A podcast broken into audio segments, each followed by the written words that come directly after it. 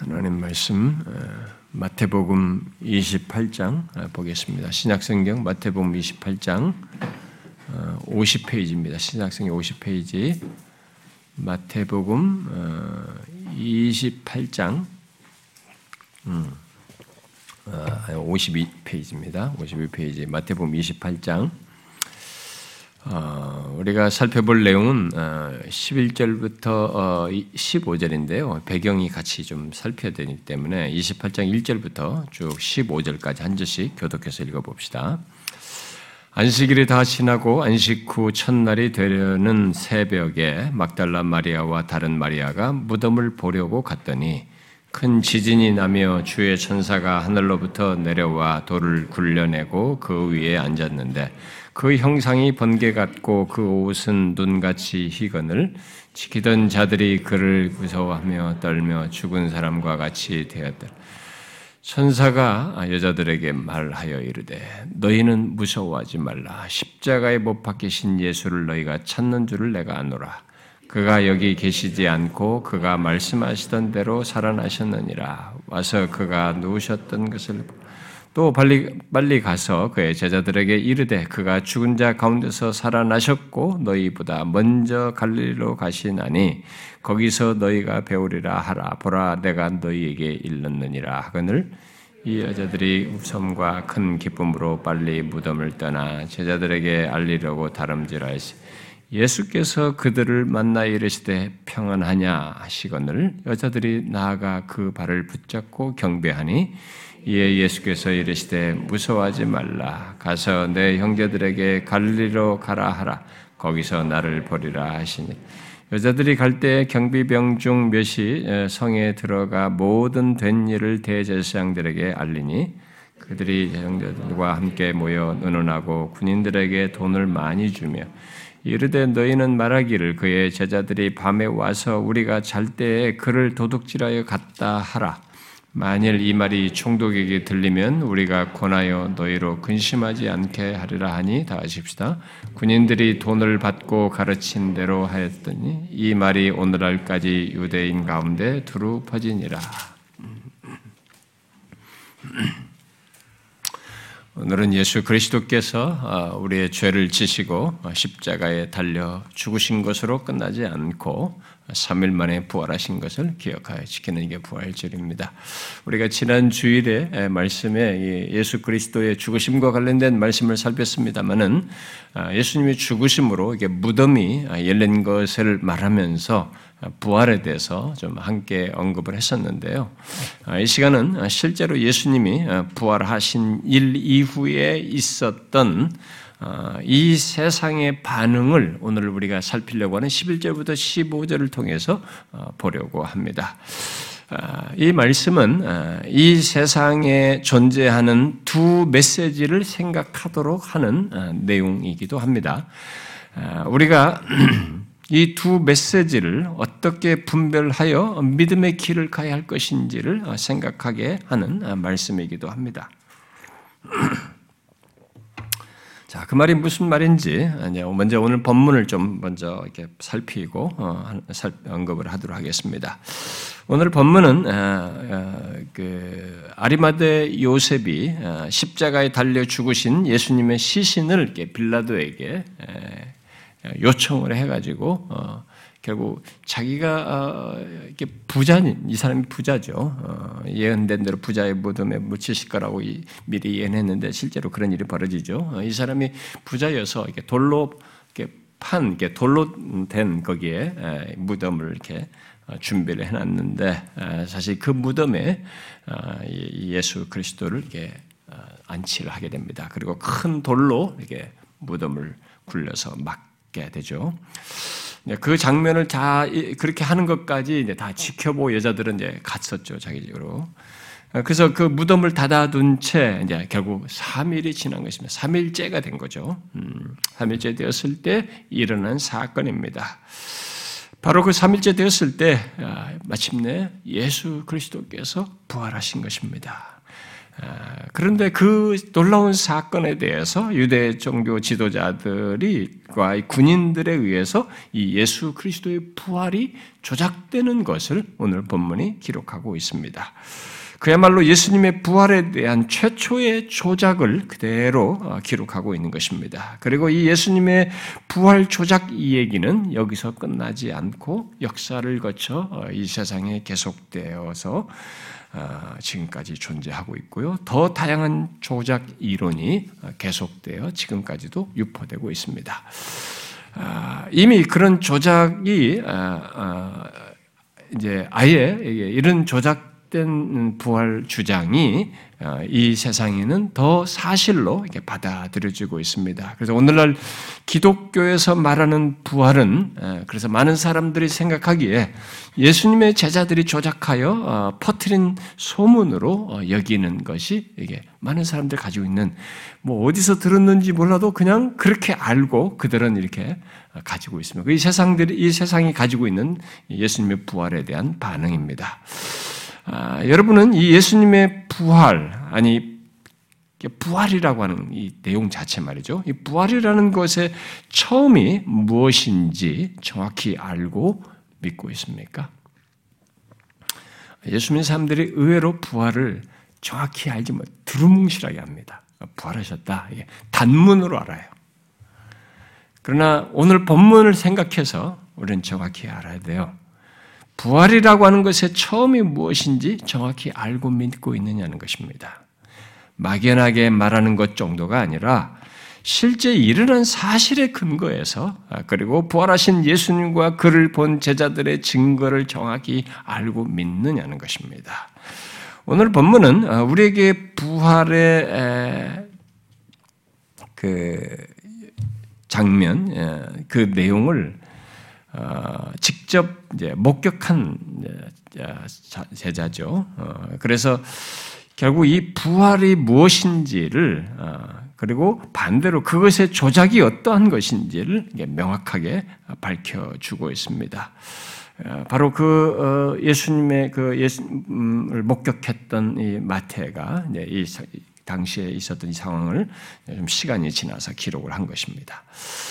아, 그런데 많은 사람들은 이 세상은 오늘 본문을 이 기록된 이 본문의 이 11절부터 15절에 기록된 내용을 이 세상은 별로 좋아하지 않습니다.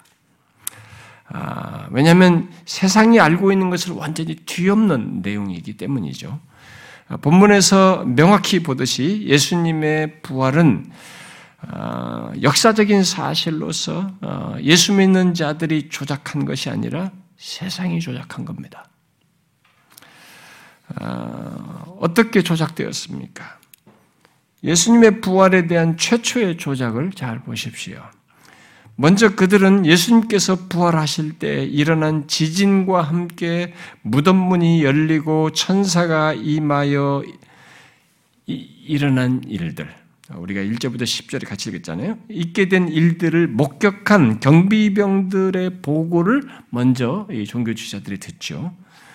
아, 그런데 본문 11절에 경비병 중에 몇이 성에 들어가 이 모든 된 일을 대제사장에 알렸다 이렇게 말을 하고 있어요. 경비병들이 알린 모든 일이 무엇일까요? 아, 그것은 직접적으로 말하면 28장 2절부터 4절에 기록된 것과 같은 경험입니다만 본문 11절에 여자들이 갈때 경비병들 또한 성에 들어갔다라고 한 것을 볼 때 7절까지의 내용 또한 그들이 보고 경험한 모든 일 속에 포함된다고 말할 수 있습니다. 본문 11절에 여자들이 갈 때에서 이 가다라는 말의 동사의 시제가 현재 시제인 것은 여자들이 예수님의 부활 소식을 전하러 간, 이 묘지, 묘지에서 출발을 한 그 같은 시간에 경비병들 또한 자신들이 본 것을 대제사장들에게 알리러 갔다라고 하는 것을 말해줍니다. 그리고 빌라도에게 먼저 구하러 간 게 아니라 아, 먼저 빌라도에게 구하러 가야 할 터인데 대제사장들에게 간 것은 자신들의 임무가 이 대제사장들로 인해서 있게 되었고 또 이제 앞에 27장 뭐 66절 어, 말씀대로 무덤을 지키는 것을 구체적으로 그 지시하고 끝까지 당부한 사람들이 이들이기 때문에 예, 그들에게 간 것으로 보여집니다. 게다가 무덤을 어, 지키지 못했다는 이유로 죽을 수도 있는 바로 그 사실을 빌라도에 갔을 때는 그런 위험이 있기 때문에 그런 것으로 보여집니다. 그러면 이 경비병들이 알린 모든 된 일은 구체적으로 어떤 내용일까요? 아, 그것은 일차적으로는 자신들이 그 어, 봉인된 무덤을 지키고 있는데 3일째 되는 날 큰 지진이 났다는 것입니다. 그리고 자신들이 알지 못하는 특별한 존재의 등장을 보았다는 것입니다. 3절에 기록된 대로 그 형상이 번개 같고 눈같이 흰 것을 흰 옷을 입은 존재를 보았다는 것입니다. 결국은 천사죠. 음. 그가 그리고 무덤을 가로막고 있는 돌을 굴려내고 그 위에 앉았다는 것. 그리고 그때 자기들은 그를 무서워 떨며 죽은 사람이 되었다. 거의 죽은 사람이 되었다. 거의 기절하듯이 하는 그런 상태에 있던 거죠. 그리고 제사장에게 가기 전까지 그 상태에서 뭐 어느 정도 인지를 했는지 모르지만 예, 그들은 그곳에 찾아온 여인들에게 그 특별한 존재가 그 천사가 말하는 것을 뭐 들었겠죠. 그 내용은 28장 어, 5절과 6절의 내용입니다. 아, 여인들에게 무서워하지 말라고 하면서 십자가에 못 박이신 예수님을 너희가 찾는 줄 아는데 그가 여기 계시지 않는다. 그가 말씀하신 대로 살아나셨다라고 말한 것. 그리고 그 여인들에게 와서 그가 누우셨던 곳을 보라라고 하면서 그 빈 무덤을 보게 했다는 것이겠죠. 그리고 이 사실을 제자들에게 가서 그가 죽은 자 가운데서 살아나셨고 너희보다 먼저 갈리로 가서 볼 것이다라고 했다는 것입니다. 이런 증언을 유대 지도자들은 경비병들로부터 이렇게 듣게 된 것입니다. 그런데 그들이 예수님의 부활에 관한 이런 내용을 듣고 어떻게 반응했습니까? 아, 먼저 그들은 함께 모였습니다. 그래서 지도자들이 함께 모였어요. 그리고 마침내 결론을 내리게 됩니다. 그 내린 결론은 뭡니까?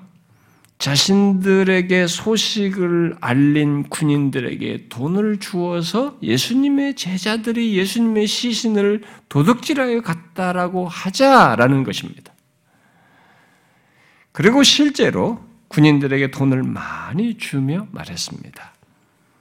너희는 말하기를 그의 제자들이 밤에 와서 우리가 잘때 그를 도둑질하에 갔다 하라라고 말했습니다. 이 종교 지도자들은 얼마 전에 며칠 전에 예수님을 죽이기 위해서 가론 유다를 매수했습니다. 가론 유다가 알고 있는 것을 얻어서 예수님을 죽이려고 돈을 지불했던 사람들입니다.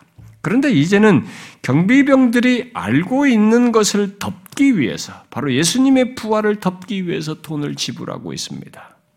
수단 방법을 안 그린 것이죠. 예수에 관해서.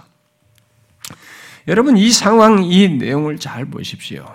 역사상 가장 위대한 일이 일어난 순간입니다.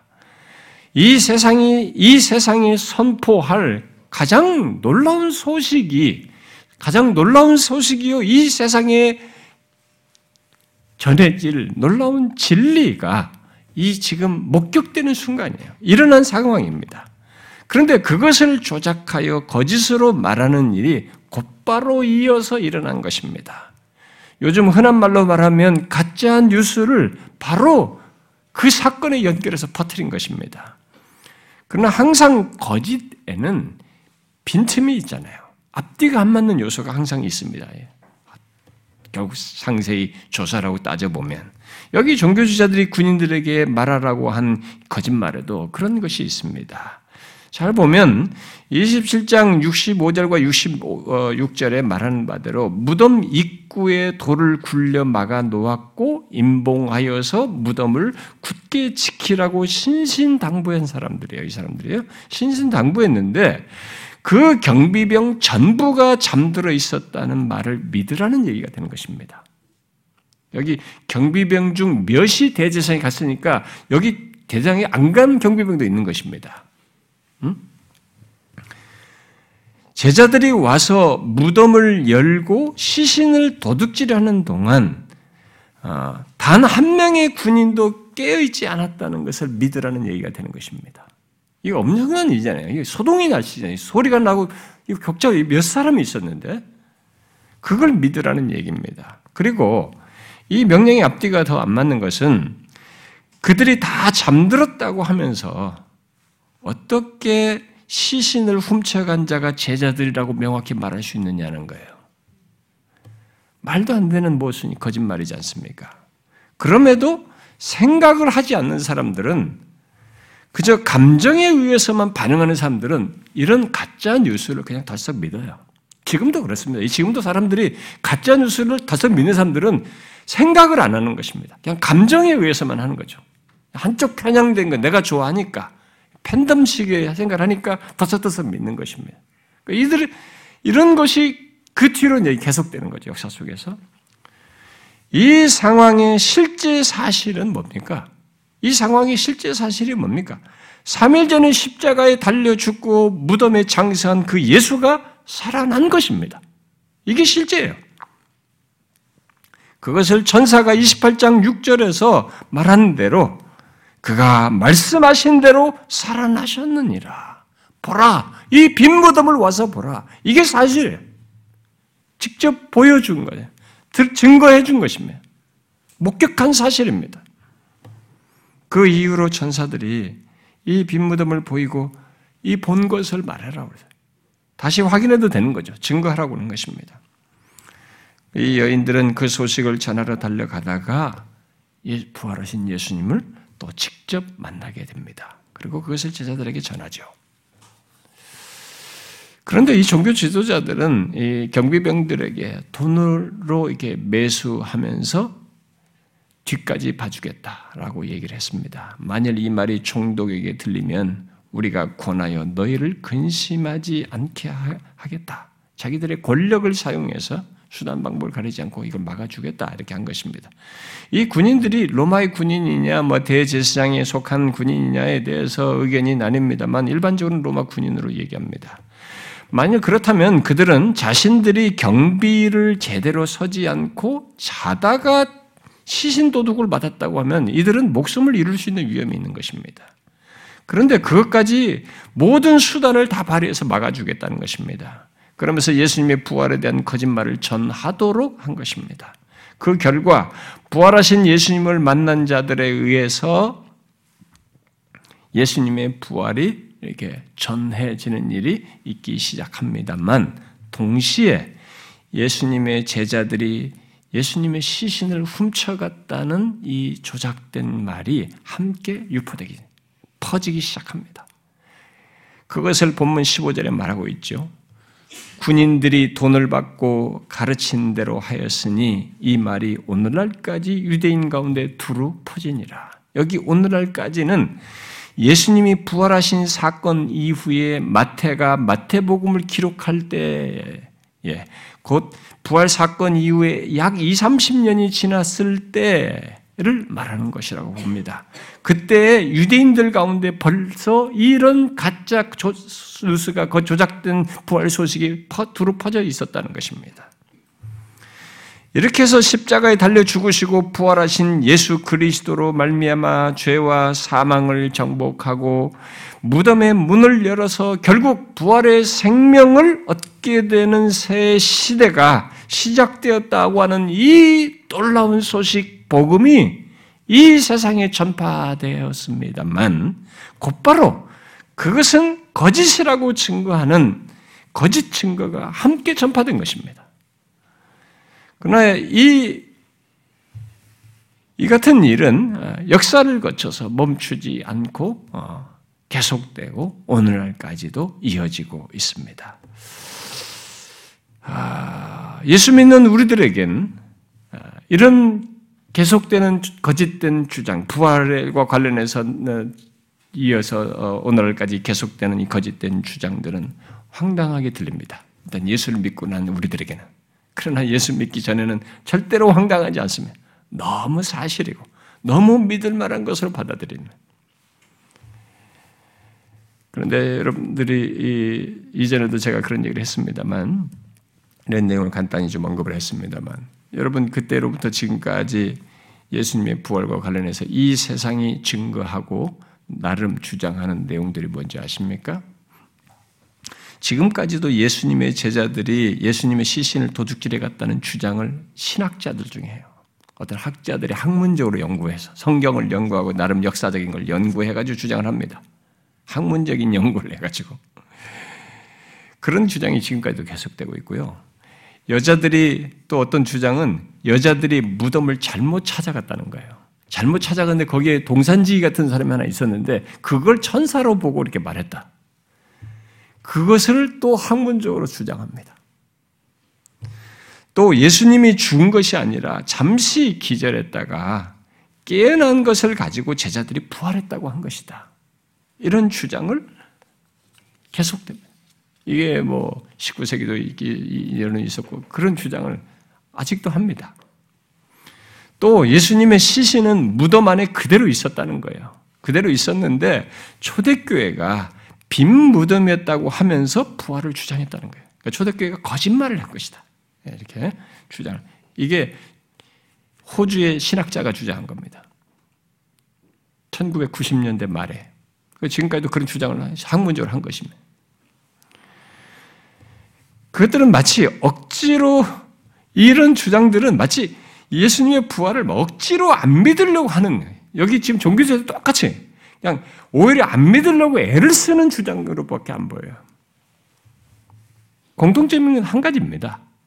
그저 자신들의 이성에 기반해서 말하고 싶은 겁니다. 이성에 기반해서 이성에 근거해서 떠오르는 것, 생각할 수 있는 것, 이성을 충족시킬 수 있는 이론을 만들어내서 주장한 것입니다. 그런데 이성에 근거해서 한 것이라고 하지만은 이 역사적인 사실에 근거해서 보면 거짓말이에요. 조작된 주장입니다. 이 부활에 관해서. 큰 지진과 천사가 나타난 것과 같은 이런 초자연적인 것을 다 배제하고 그렇게 해서 일어난 실제 부활 같은 이런 초자연적인 것은 배제하고 그저 인간적인 설명에만 의존하는 것이에요. 학문이 되려면 그렇게 하는 거예요. 그런 주장이 퍼져 있는 것입니다. 그래서 지금도 인간적인 설명만 사람들에게 호소력을 갖고 믿음직스러운 것으로 여겨지지 이렇게 초자연적인 사실은 사람들이 안 믿으려고 합니다.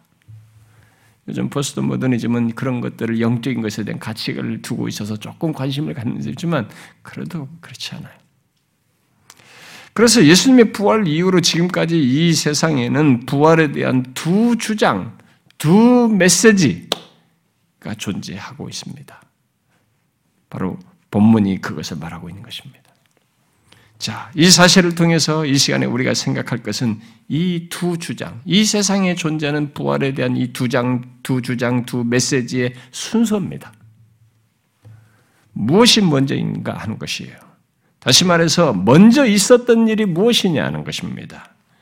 천사가 여인들에게 그가 말씀하신 대로 살아나셨느니라 라고 하면서 와서 그가 누우셨던 것을 보라 라고 했을 때 예수님이 부활하셨던 것과 같은 것은 온 우주 만물의 만물과 전 인류 역사를 통틀어서 처음 있는 사건이에요. 처음 있는 것입니다. 첫 순간이에요. 예수님께서 죽은 나사로와 마이로의 딸들을 뭐 예, 살리신 일이 있었지만 죽은 자를 살리시는 일을 예수님께서 이 땅에 계실 때 하셨지만 그들은 다시 죽었습니다. 죽음을 넘어서서 영원한 생명으로 나아가는 부활, 그런 의미에서의 부활의 첫 열매라고 말한 이 새 생명의 부활은 예수님의 부활이 처음이에요. 그러므로 부활을 말하려면 부활이라는 것을 보이고 증거한 첫 부활, 바로 예수님의 부활을 말해야 되는 것입니다. 이 부활이라는 단어나 개념을 말하려면 이 첫 예수 그리스도의 부활을 얘기해야 돼요. 어떤 모방된, 조작된, 설명된 인간적인 무엇의 부활이 아니에요. 부활을 말하려면 이 첫 예수의 부활을 말해야 되는 것입니다. 그것이 아닌 부활은 그저 용어입니다.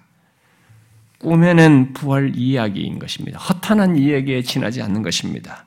하나님께서 지진과 천사의 등장을 등장과 같은 초자연적인 증거 속에서 이 세상에 증거하신 부활은 십자가에 달려 죽었던 얼마 전에 십자가에 달려 죽었다 죽었던 그분이 다시 살아나신 거예요. 바로 그와 같은 부활입니다. 이런 예수님과 같은 부활이에요. 그것이 부활의 originality인 것이죠. 예수님은 그 부활이 어떤 것인지 거기서 끝내지 않고 증거해 주셨습니다. 부활 후에 승천하시기 전까지 40일 동안 제자들에게 다양하게 여러 차례 나타내 보이시면서 증거하셨습니다. 십자가에 못 박힌 예수님의 손과 창에 창에 찔린 옆구리에 손을 넣어보기 전에는 못 믿겠다고 말한 그게 정상이죠. 어떤 면에서 인간으로서요. 이게 앞에서 말한 말씀이 있는데 안 믿어서 문제지 인간적인 생각만 가지면 그게 정상. 이게 도마가 그랬잖아요. 예수님의 제자가 그렇게 말한 도마에게도 예수님은 기꺼이 보이셨어요. 너 봐라, 네 손을. 그렇게 부활을 증거했습니다. 그리고 고린도전서 15장에 기록된 대로 부활하신 예수님은 500의 형제에게 이게 제자들만 자기를 사랑한다고 하는 이 특정 그룹, 최소 그룹에게만 했다면 문제가 될 수 있기에 그랬을 거라고 믿습니다만 500의 형제에게 보이기도 하셨습니다. 그리고 예수님의 육신적인 형제 중에 그 마리아를 통해서 난 형제 중에 이 야고보는 형제들 다 그랬습니다만 끝까지 예수님을 안 믿었습니다. 자기 혈육인데 무슨 이 사람이 메시아냐. 끝까지 안 믿었습니다. 이 야고보서 쓴 사람이죠, 사실. 근데 이 야고보에게 예수님께서 보이신 것입니다. 그리고 사도 바울에게 보이셨습니다. 나중에는. 이렇게 많은 사람들이 보고 확인한 예수님의 부활, 바로 그것이 첫 부활입니다. 부활의 진수예요, 그게. 역사 속에서 십자가에 달려 죽으신 바로 그분이 역사 속에서 다시 살아나신 것을 보인 겁니다. 이 세상에 알린 첫 부활이요. 참 부활인 것이죠. 그러므로 부활을 말하려면 예수님께서 부활하신 그 사실, 또 그와 같은 부활을 말해야 하는 것입니다. 하나님이 증거하시고 예수님이 확고히 나타내 보이심으로 증거한 부활이요. 그것을 보고 확인하고 목격, 경험한 목격자들이 증거한 그 부활을 말해야 하는 것입니다. 이것이 아닌 다른 부활, 우리의 이성으로 상상하고 설명한 부활은 모두 본문의 사람들이 조작한 것처럼 조작한 부활이에요. 다 가짜입니다. 여러분, 이 세상에 알려지고 드러낸 부활의 순서, 그래서 이 순서를 우리가 주목해야 합니다. 여러분, 어떤 부활이 먼저입니까? 잘 보세요. 큰 지진과 천사의 등장 속에서 십자가에 달려 죽으신 그 예수가 3일 만에 다시 살아난 부활입니다. 이게 처음이에요. 그 이후에 나온 부활 이야기는 다 아닙니다. 조작된 부활 이야기입니다. 우리는 이 순서를 잊지 말아야 됩니다. 뭐 뻔한 얘기네. 그렇지 않아요. 이 순서를 망각하여서 모두가 조작된 부활을 믿는 것입니다. 심지어 교회당 교회 나오는 사람 중에도 그런 얘기에 혹해요. 가지고 모태 신앙이라는 사람들인데 그 자기가 나름대로 뭔가 알았다고 해가지고 그 부활을 부정하는 책까지 썼습니다. 목사의 아들로서. 이 처음 부활을 부정하는 글을 쓴 겁니다. 근데 후발적으로 많은 사람들의 것을 다 이용해가지고 reference를 해가지고 썼어요. 그렇지 않아요, 여러분. 우리는 이 순서를 잊지 말아야 됩니다. 세상은 조작된 부활론의 정론으로 알고 있습니다. 원래 첫 부활이 조작된 것이라고 믿고 있습니다. 그런데 이런 일은 인류 최초부터 있었습니다. 배우까지 우리가 생각해 볼 수 있는 건데요.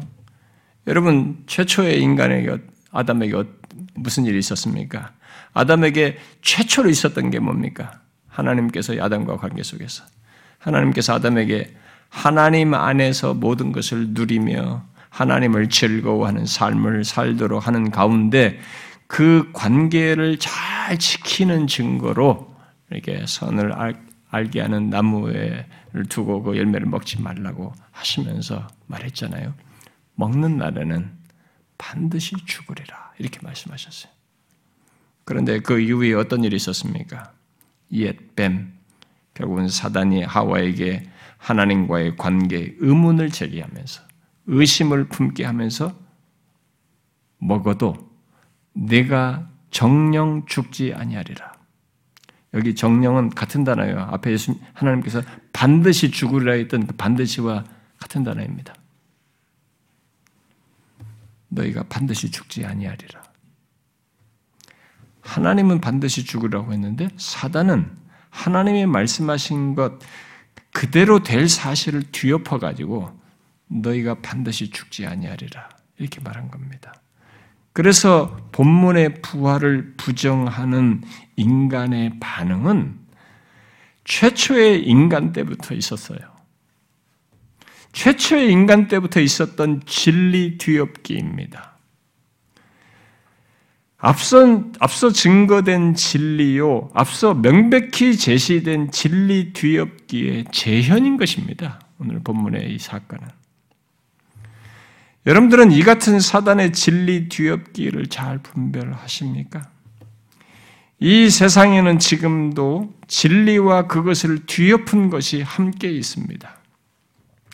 하나님에 대해서, 예수 그리스도에 대해서, 이 세상에 대해서, 우리 인간에 대해서, 또 우리의 생명과 부활에 대해서 이 두, 이런 사실에 대해서 두 가지 메시지가 있는 것입니다. 이 모든 것 각각에 대해서 원래의 진리와 함께 그것을 뒤엎은 거짓이 함께 있는 것입니다. 이 세상에는. 흥미로운 사실은 성경이 예수님이 다시 오시기 전에 그 시기가 가까울수록 사람들이 그 처음의 진리, 원래의 진리보다 그것을 뒤엎은 진리를 더 많이 믿고 따를 것이라고 말을 하고 있다는 것입니다. 그리고 실제 그렇다고 하는 것을 우리는 지금 이전 세대보다 지금 세대 더 많이 보고 있습니다. 여러분 하나님에 대해서 말하는 것이 무엇입니까? 이 세상에 예수 그리스도에 대해서 또 그가 하나님의 아들로 오셔서 구원하신 일에 대해서 이 세상이 말하는 게 뭡니까? 또 죄에 대해서 심판에 대해서 말하는 것을 보십시오. 그리고 예수 그리스도 안에서 얻는 참 생명과 부활에 대해서 말하는 것을 보십시오. 우리가 알고 처음 하나님이 계시해 준 것을 알고 있는 것을 다 뒤엎어 있습니다. 뒤엎은 내용이에요. 원래의 진리, 첫 진리가 있지만은 그 모든 내용들을 뒤엎은 주장들이 오히려 이 세상에 퍼져 있습니다. 팽배해 있어요. 그리고 흥미롭게도 사람들은 그 모든 것에 대한 진리보다 그 모든 것을 부정하고 왜곡하고 뒤섞은 거짓을 더 좋아합니다. 더 잘 믿어요. 그리고 그 영향이 교회까지 미치고 있습니다. 그래서 바울이 디모데후서 4장에서 이렇게 말했잖아요.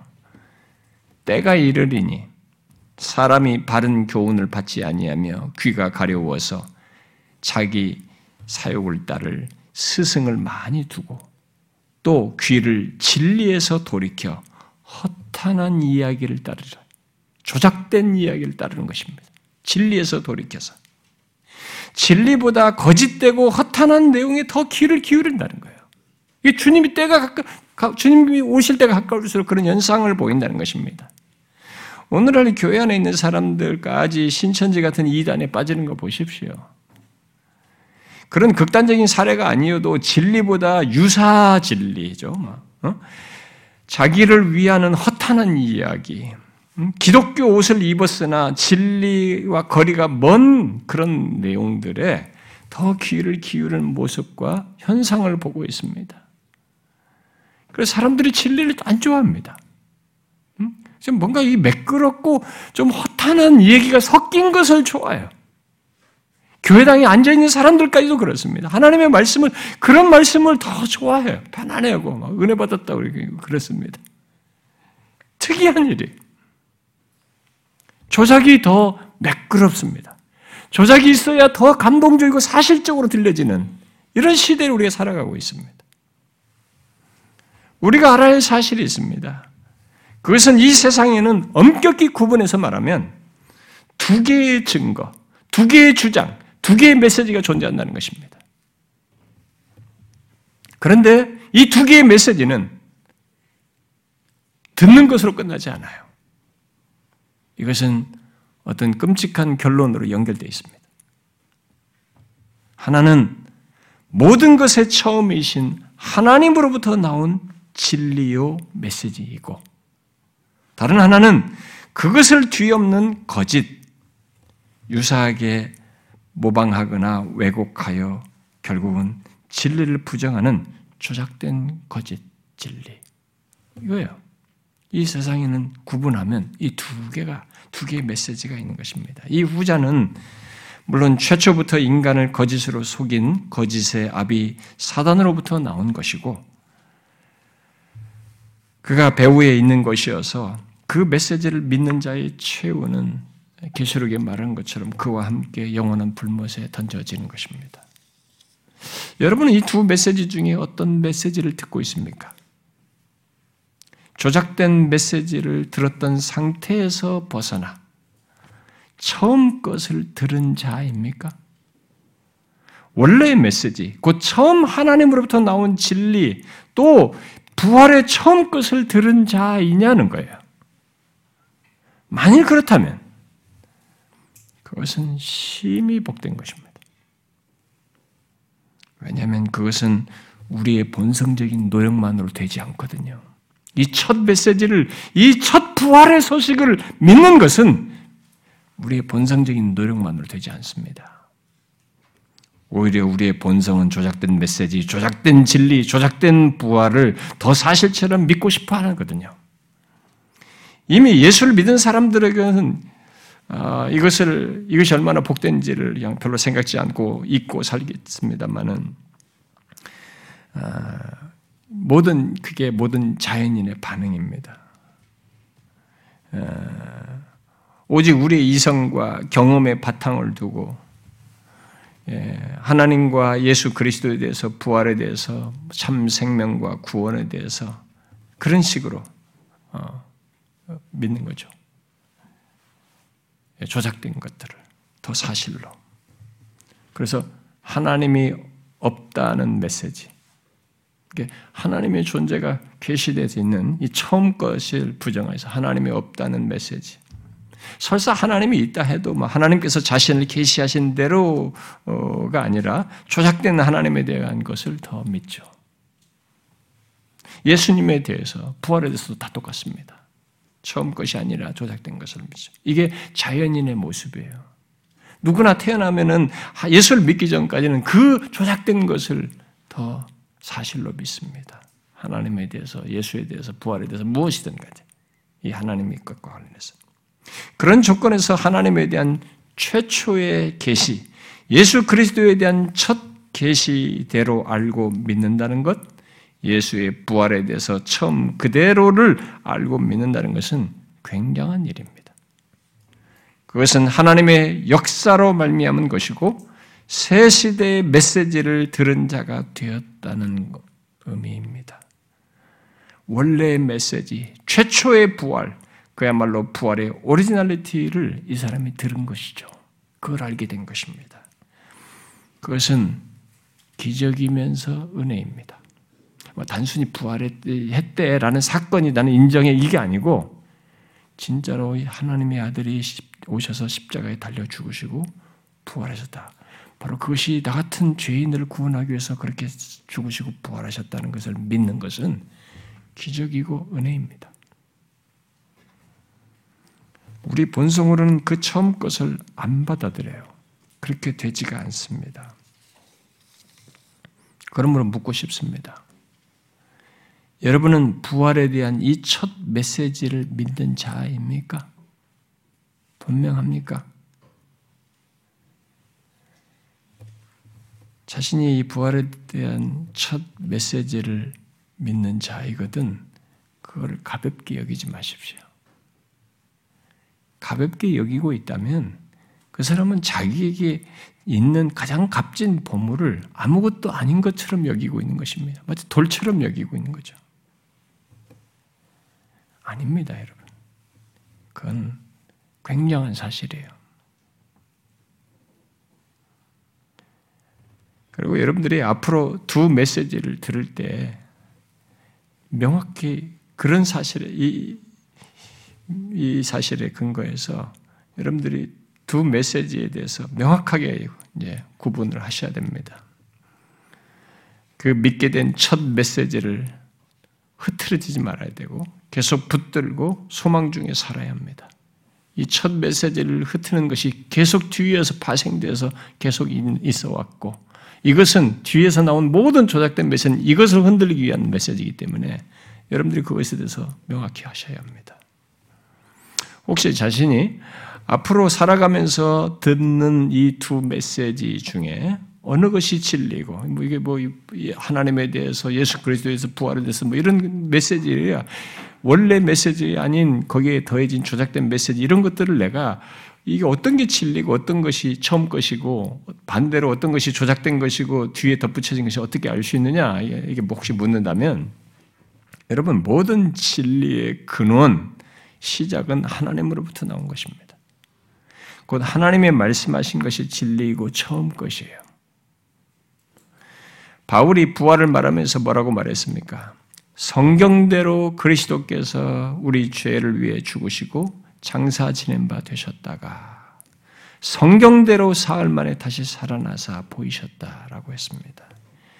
이 세상에 생명을 주는 참된 메시지, 진리는 오직 진리이신 하나님으로부터 나온 것입니다. 예수 그리스도부터 나온 것이에요. 그것 외에 모든 것은 나중에 덧붙여진 것입니다. 하나님에 대한 것이든 구원에 대한 것이든 뭐 인간 존재에 대한 이해든 죄에 대한 것이든 부활에 대한 것이든 무엇이든 다 그렇습니다. 온 우주 만물에 이 존재하는 모든 것에 하여튼 어떤 것보다도 먼저 계시고 그 모든 것을 창조하여 시작하신 하나님께서 말씀하신 것, 그분으로부터 나온 것, 이것이 진리예요. 그가 행하신 것이 진리입니다. 그게 처음이에요. 진화론 같은 것은 얘도 이론입니다. 최초는 하나님의 창조예요. 창조된 것 가지고 지금 분석하고 얘기한 것입니다. 예수님은 바로 그러신 분으로서 모든 것이 시작자요. 참 진리신 그 예수님이 바로 그러신 분으로서 이 땅에 오신 것입니다. 그래서 그가 자신의 죽음과 부활을 통해서 말씀하시고 부활을 먼저 말씀하시고 그대로 죽으시고 부활하시는 일을 하신 거죠. 그래서 이게 부활이라고 하는 것에 최초예요. 그래서 예수님은 나는 길이요 진리요 생명이다 라고 말씀하셨습니다. 그리고 그 생명과 관련해서 또 나는 부활이요 생명이니 이렇게 말했어요. 나는 길이요 진리요 생명이니 나는 부활이요 생명이니라고 말했습니다. 영원한 생명으로 나아가는 부활은 그가 처음이에요. 바로 그로부터입니다. 그래서 나를 믿는 자는 죽어도 살겠고 무릇 살아서 나를 믿는 자는 영원히 죽지 아니하리니 네가 이것을 믿느냐 이렇게 물은 것입니다. 여러분 이것이 참 진리입니다. 이것을 부정하는 뒤이은 주장은 모두 조작된 것입니다. 우리가 들어야 할 메시지, 믿을 메시지는 진리 자체이신 예수 그리스도, 생명의 부활이신 예수 그리스도입니다. 여러분, 이 진리, 곧 부활이요 생명이신 예수 그리스도를 알고 믿게 된 것, 이것이 얼마나 놀라운 것인지. 정녕 여러분이 그 예수 그리스도의 부활을 믿고 있다면, 그것이 나 같은 죄인을 구원하고 모든 걸 이루신 부활인 것을 믿고 있다면 기뻐하십시오. 그것은 우리가 아는 것보다 많은 내용, 큰 사실을 내포하고 있습니다. 이 세상의 모든 것을 가진 것보다도 더 큰 것을 소유한 것이고 영원한 것을 소유한 것입니다. 우리에게 있을 부활과 생명 때문만이 아니에요. 그것도 어마어마한 사실이지만 부활이요 생명이신 예수님 자신을 얻은 것이고 그분을 소유한 것이기 때문에 그렇습니다. 그래서 부활을 믿는 것이 가벼운 것이 아닙니다. 정상적이라면 조작된 것을 믿고 있어야 됩니다. 이 세상에 사는 사람이라면. 근데 거기서 이 부활을 믿게 된 것입니다. 여러분, 이것을 기뻐하십시오. 이것을 감사하셔야 됩니다. 이것은 기적이고 은혜예요. 아, 역사 속에 그런 사건이 있대. 이렇게 머릿속 지식으로 인정하는 그게 아닙니다. 진실로 구원주로서 그렇게 하셨고, 죄인인 나를 위해서 죽으시고 부활하신 그게 사실인 것을 믿는 것. 그것이 기적이고 은혜입니다. 여러분, 이 놀라운 사실을 이 부활절만이 아니에요. 일상에서도 자신에게 생긴 이 어떤 것도 비교할 수 없는 이 사실로 인해서 우리는 감사해야 됩니다. 그래서 영광 중에 바라며 즐거워하는 것입니다. 소망 중에 즐거워하는 것이 가능한 것이에요. 우리에게 이런 생명의 부활이 있기 때문에 그 부활의 신 예수 그리스도가 있기 때문에 그와 관계 속에 있기 때문에 영원히 묶여 있기 때문에 그런 것입니다. 이 부활은 기독교에 놀라운 것입니다. 오직 기독교에만 있는 얘기예요. 부활 개념을 조작한 것들이 있을 수 있으나 오리지널리티는 이 생명의 부활은 무덤을 깨는 부활은 영원한 영광으로 나아가는 부활은 예수의 부활로부터 있는 것입니다. 유일한 것이에요. 그것을 알고 믿게 된 사람은 그 대상자입니다. 영원한 영광으로 나가는 부활의 대상자예요. 그것을 알고 우리가 소망 중에 즐거워할 수 있는 것이고 또 그래야 하는 것입니다. 저와 여러분이 그러기를 바랍니다. 기도합시다.